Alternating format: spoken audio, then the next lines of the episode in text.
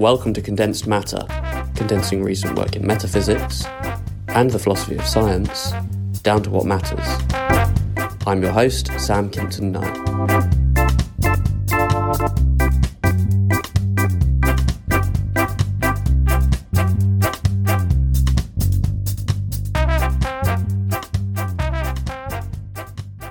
focus of this episode is Elizabeth Barnes' paper, Going Beyond the Fundamental Feminism in Contemporary Metaphysics, published in the Proceedings of the Aristotelian Society in 2014.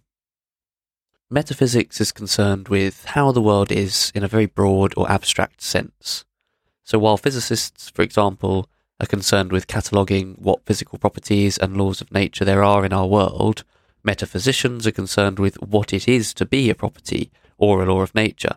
And while biologists are interested in the processes that underpin human life, metaphysicians are interested in what it is to be a person and in virtue of what persons can exist at different times. Examples like these may help us to get clearer on what metaphysics is, but they fall way short of a definition of metaphysics.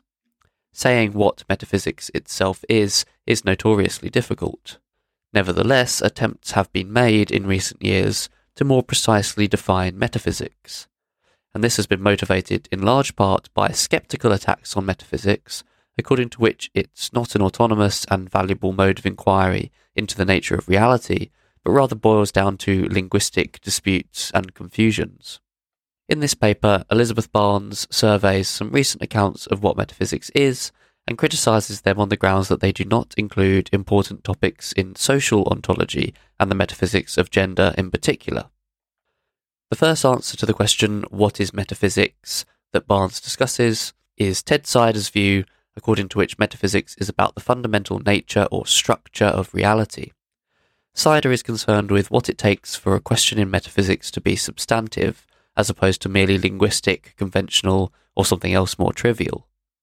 According to Sider, a question is non substantive if its answer depends on our making a choice between various candidate meanings, all of which have equal claim to latch onto reality's fundamental structure. Hence, the substantiveness of a metaphysical question is tied up with fundamentality. Now, Sally Haslanger is also interested in structure, but structure of a different kind.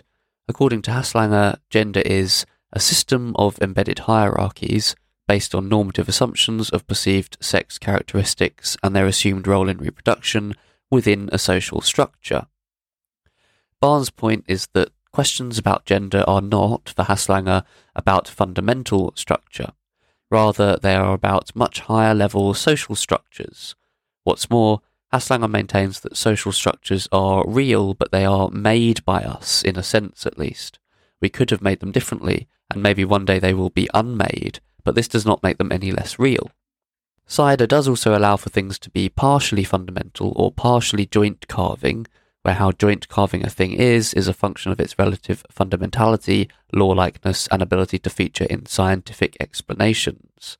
But Barnes argues that Haslanger's social structures fail to meet all three of Sider's criteria, which she describes as scientistic, and hence Haslanger's structures are not even somewhat fundamental or joint carving in Sider's sense.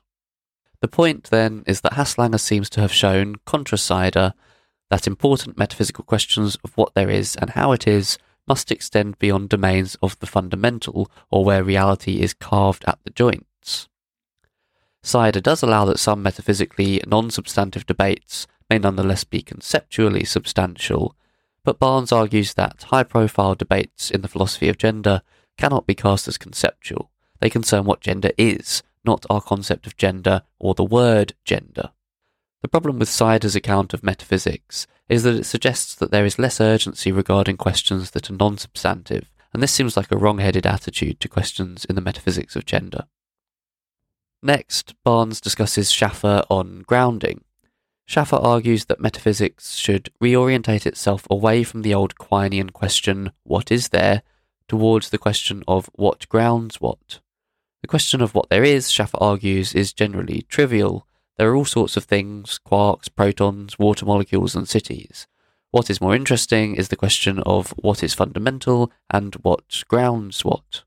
Barnes' concern is that while Schaffer may be happy to grant the existence of, for example, genders, it does not follow that they are therefore the subject of interesting metaphysics. Schaffer still seems primarily interested in the fundamental. It is questions about what's fundamental or the ultimate ground that are deep and substantive, according to Schaffer. Haslanger's arguments for the existence of particular types of social structures are a substantial undertaking, but according to Schaffer, existence questions are shallow. In general, the domain of social ontology is one in which many existence questions do not seem to be trivial and shallow in this way. What's more, genders in Haslanger's sense, which are neither fundamental nor fully explained by the fundamental, just don't seem to be a coherent posit on Schaffer's view, and disputes about the metaphysics of gender do not typically concern what more fundamental entities genders are grounded in, they concern what gender is. Again, an account of the nature of metaphysics as intimately tied up with fundamentality does not comfortably accommodate social metaphysics as a substantive, coherent area of inquiry. Finally, Barnes discusses Cian Dorr's response to deflationist attacks on metaphysics. According to Dorr, our claims such as there are tables have a superficial and a non superficial use. Dorr says that most statements in English, such as there are tables, do not attempt to limn the basic structure of reality, and so their truth is tied up with how they are used by ordinary, competent English speakers. But since most ontologists don't take themselves to be doing ordinary language philosophy, Dorr maintains that ontologists are speaking a different language, what he calls Ontologese. When we are doing serious metaphysics, then, we are speaking this special language whose quantifiers range only over the fundamental. A statement like, there are tables may thus be false when speaking Ontologese if tables are not part of fundamental reality. Again, this account of metaphysics suffers because it limits its focus to the fundamental. Those engaged in social ontology are not trying to limn the universe's fundamental structure, but neither are they doing ordinary language philosophy. So Dorr's approach again fails to properly count social ontology as substantive metaphysical inquiry. Barnes thus argues that it is wrong to define substantive metaphysics in terms of the fundamental. Questions in social ontology are substantive.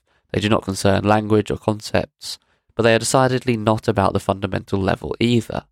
What's more, Barnes notes that the tools of metaphysics, such as structure, essence, dependence, and so on, are an important part of inquiry in feminist philosophy.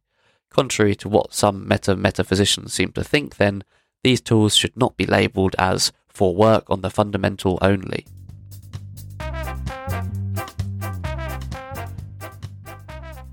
I think it's interesting that the accounts of what metaphysics is that Barnes discusses are all to some extent motivated by the threat from deflationism, and yet they seem to rule out the sort of metaphysics that perhaps constitutes the most emphatic rebuttal of deflationist critiques. A far more promising way of rehabilitating metaphysics as a substantive discipline of real value and interest is surely to fruitfully apply the tools and methods of metaphysics to important real world issues such as gender, race, and others with which social ontologists are concerned.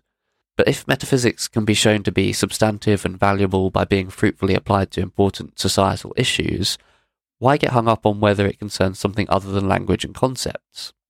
I suppose if there's anything I'd be tempted to criticise here, it's the apparent acceptance of the assumption that in order to be substantive and important, metaphysics must be understood as inquiry into something like the nature of things in themselves.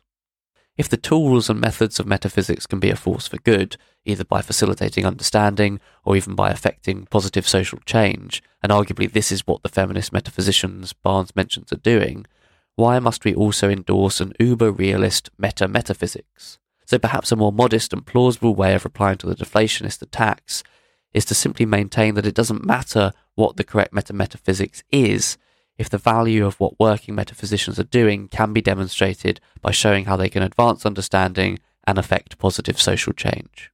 Thanks for listening to Condensed Matter. Please rate and review the show on your favourite app so that more people can find it. There's also a link to the show's Patreon page in the episode notes. Your support will help towards the costs associated with hosting and production and will lead to improvements in your future listening experience. Patrons of the show will also get the chance to suggest articles and guests for future episodes.